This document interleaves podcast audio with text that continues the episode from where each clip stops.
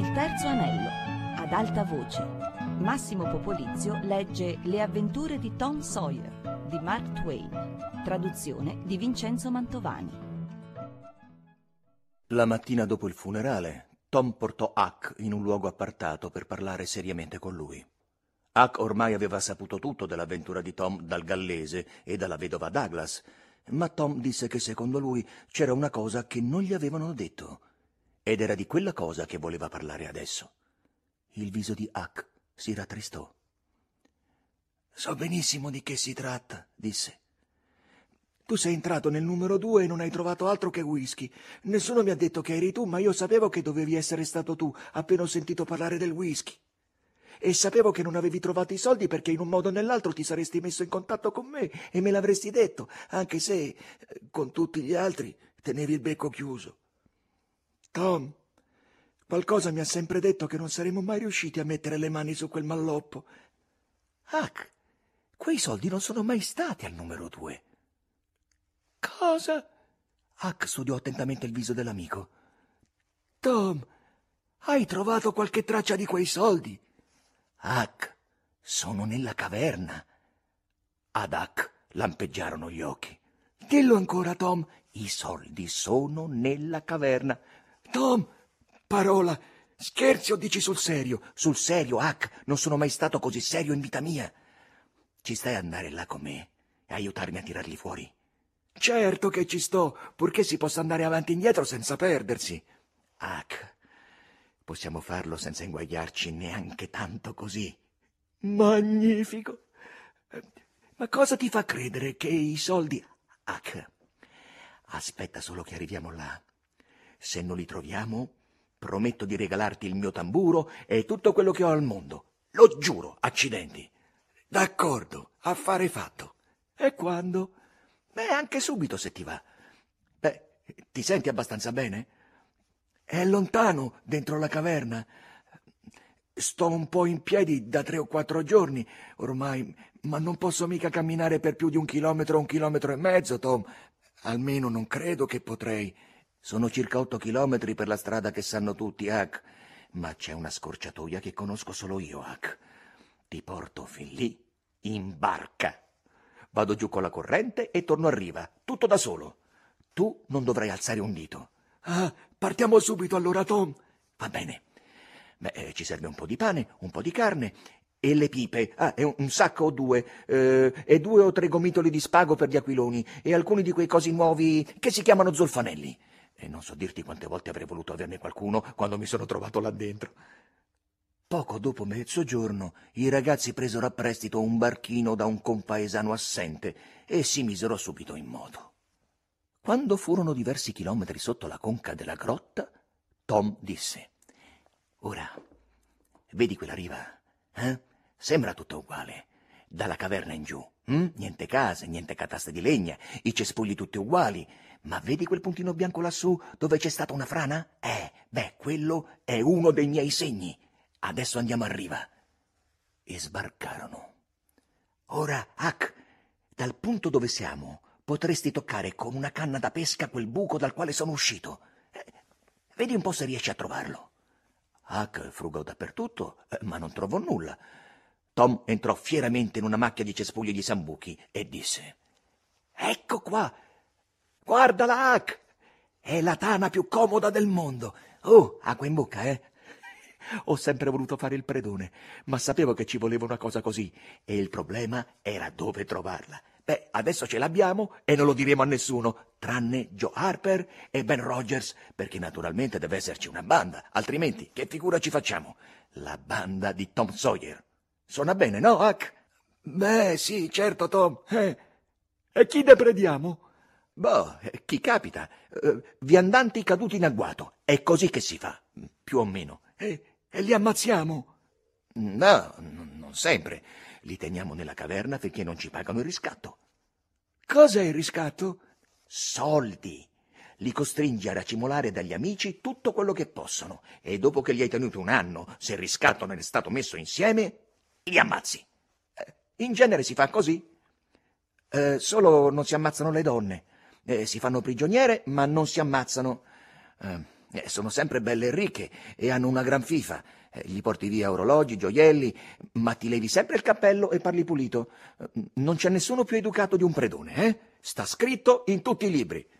Beh, le donne si innamorano di te e quando sono nella grotta da una settimana o due smettono di piangere e da allora non riesci più a liberartene. Eh. Anche se tu le cacciassi via, tornerebbero subito indietro. Sì, sì, sta scritto in tutti i libri. Accipicchia, Tom, è fantastico. Credo sia meglio che fare il pirata. Sì, sotto certi aspetti è meglio, perché si è vicini a casa, si può andare al circo e tutto. Ormai era tutto pronto e i ragazzi si introdussero nel buco, Tom davanti e Huck dietro. Arrancarono fino all'estremità più lontana della galleria, poi legarono i loro spaghi giuntati e proseguirono. Ancora due o tre passi e furono alla sorgente, dove Tom si sentì scuotere da un brivido improvviso. E il ragazzo mostrò ad Huck il frammento di stoppino posato su un blocco d'argilla contro il muro e descrisse in che modo lui e Becky avevano visto la fiamma mandare gli ultimi guizzi e poi spegnersi. I ragazzi abbassarono la voce perché il silenzio e l'oscurità di quel posto erano un peso sul cuore. Ripresero la marcia e poco dopo entrarono nell'altro cunicolo di Tom e lo seguirono fino al trampolino. Le candele rivelarono che non era proprio un precipizio, ma solo un'erta parete di argilla, alta otto o nove metri. Tom sussurrò. Ora ti faccio vedere una cosa, Huck. Tenne alta la candela e disse: Guarda oltre l'angolo, più lontano che puoi. La vedi? Là su quel masso laggiù, fatta con il fumo di candela. Tom, è una croce. Ora, dov'è il tuo numero due? Sotto la croce, eh? Proprio là dove ho visto Joe l'indiano alzare la candela, Huck. Huck fissò per qualche tempo il mistico segno e poi disse con voce tremante: Tom, andiamocene via. Cosa? E lasciamo qui il tesoro? Sì, lasciamolo. Qui c'è lo spettro di John l'indiano, questo è certo. No, Huck, no.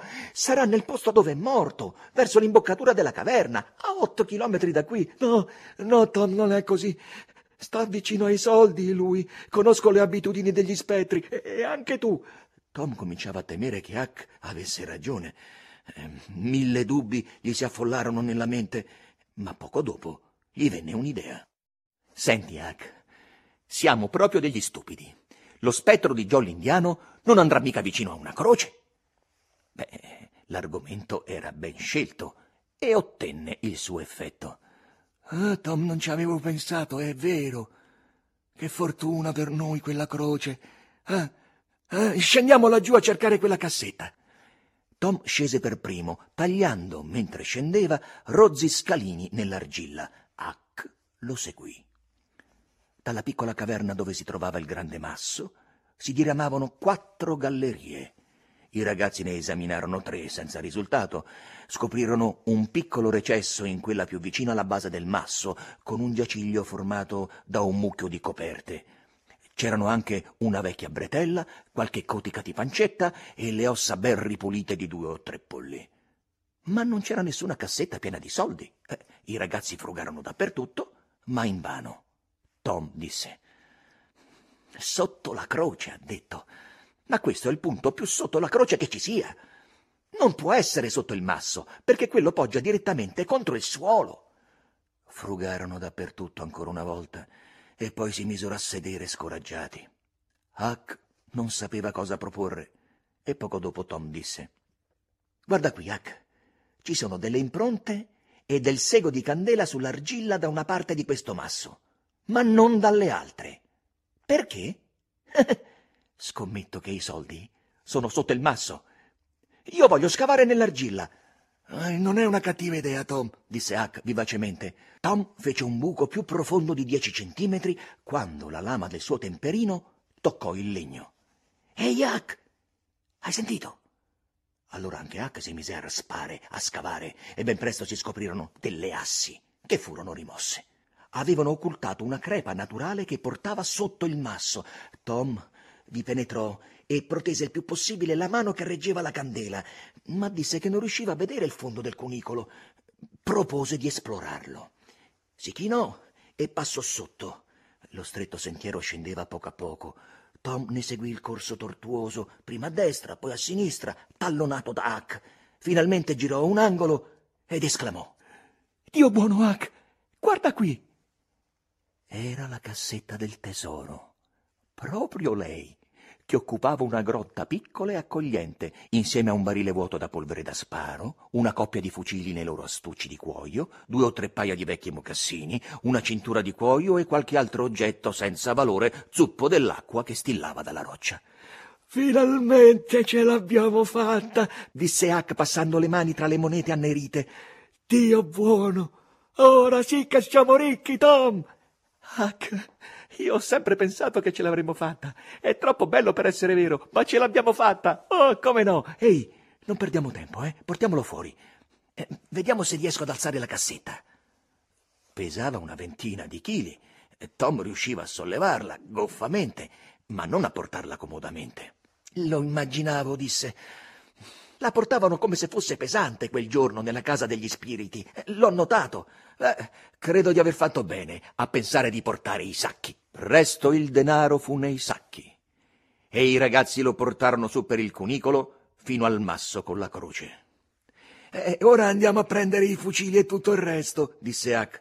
No, Huck, lasciamoli là. Eh, è proprio la roba che ci vuole quando andiamo a fare i predoni. La terremo sempre là e ci faremo anche le orge.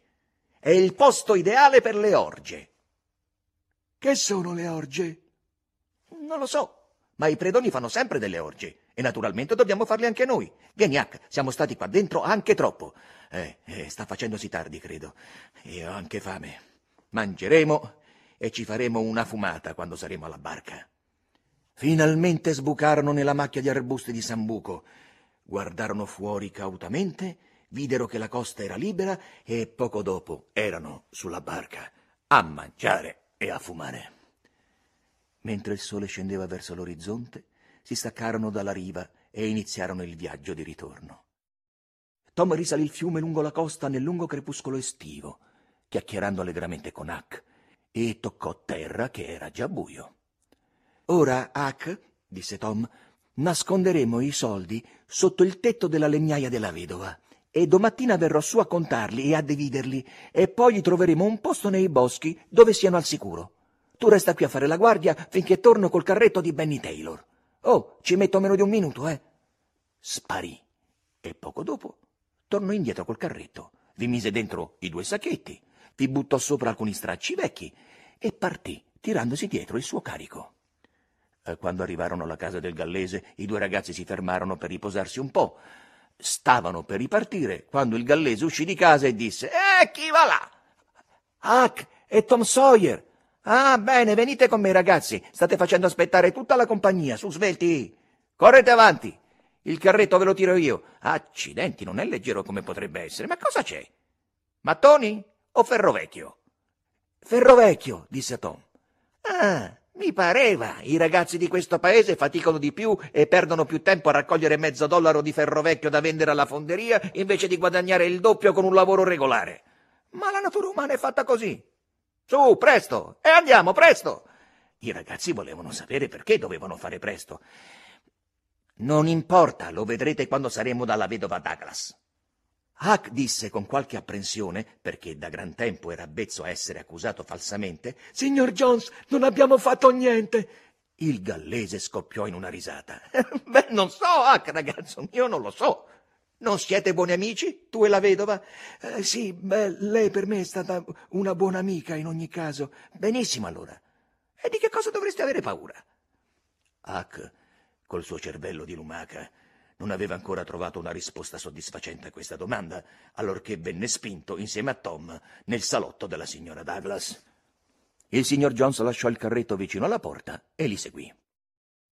La stanza era vivamente illuminata e c'erano tutti gli abitanti del paese che avevano un po' di importanza. C'erano i Thatcher, gli Harper, i Rogers, zia Polly, Sid, Mary, il pastore, il direttore del giornale e tanti altri, e tutti inghingheri. La vedova accolse i due ragazzi con l'entusiasmo con cui si potevano accogliere due individui conciati come loro, eh? Erano coperti di argilla e di sego di candela. Zia Polly arrossì fino alle orecchie dall'umiliazione e aggrottò la fronte e scosse la testa guardando Tom. Ma nessuno soffrì la metà di quello che soffrivano i due ragazzi. Il signor Jones disse Tom non era ancora tornato a casa e così avevo rinunciato alla sua presenza e invece l'ho incontrato per caso, insieme ad Huck, proprio davanti alla mia porta e allora in fretta e furia li ho portati qui. E avete fatto bene, disse la vedova. Venite con me, ragazzi. Li portò in una camera da letto e disse ora lavatevi e vestitevi. Ecco due abiti completi, camicia, calzini e tutto. Sono di Huck. No, non ringraziarmi, Huck. Uno l'ha comprato il signor Jones e l'altro io ma andranno bene a tutte e due. Mettetevi quelli, eh? Vi aspettiamo. Venite giù quando siete abbastanza presentabili. E uscì. Huck disse. Tom, possiamo ancora svignarcela se riusciamo a trovare una corda. La finestra non è troppo alta. Uffa, ma perché vuoi svignartela? Io non sono abituato a tutta quella gente, non la sopporto. Io non vado giù, Tom. Al diavolo, non è niente. Non me ne importa un fico. A te ci penso io. In quel momento apparve Sid. Tom, disse, la zia ti ha aspettato per tutto il pomeriggio. Mary ti aveva preparato il vestito della domenica e tutti cominciavano a stare in pensiero. Ehi, ma non sono macchie di argilla e di sego di candela quelle che hai lì? Eh, senti, signorino, bada agli affari tuoi. Cos'è comunque tutta questa baraonda? È una delle feste della vedova quelle che organizza sempre, eh, stavolta in onore del gallese e dei suoi figli, per l'impaccio da cui l'hanno cavata l'altra notte. Ah, sai, posso dirti una cosa se la vuoi sapere. Eh, cosa? Ma come?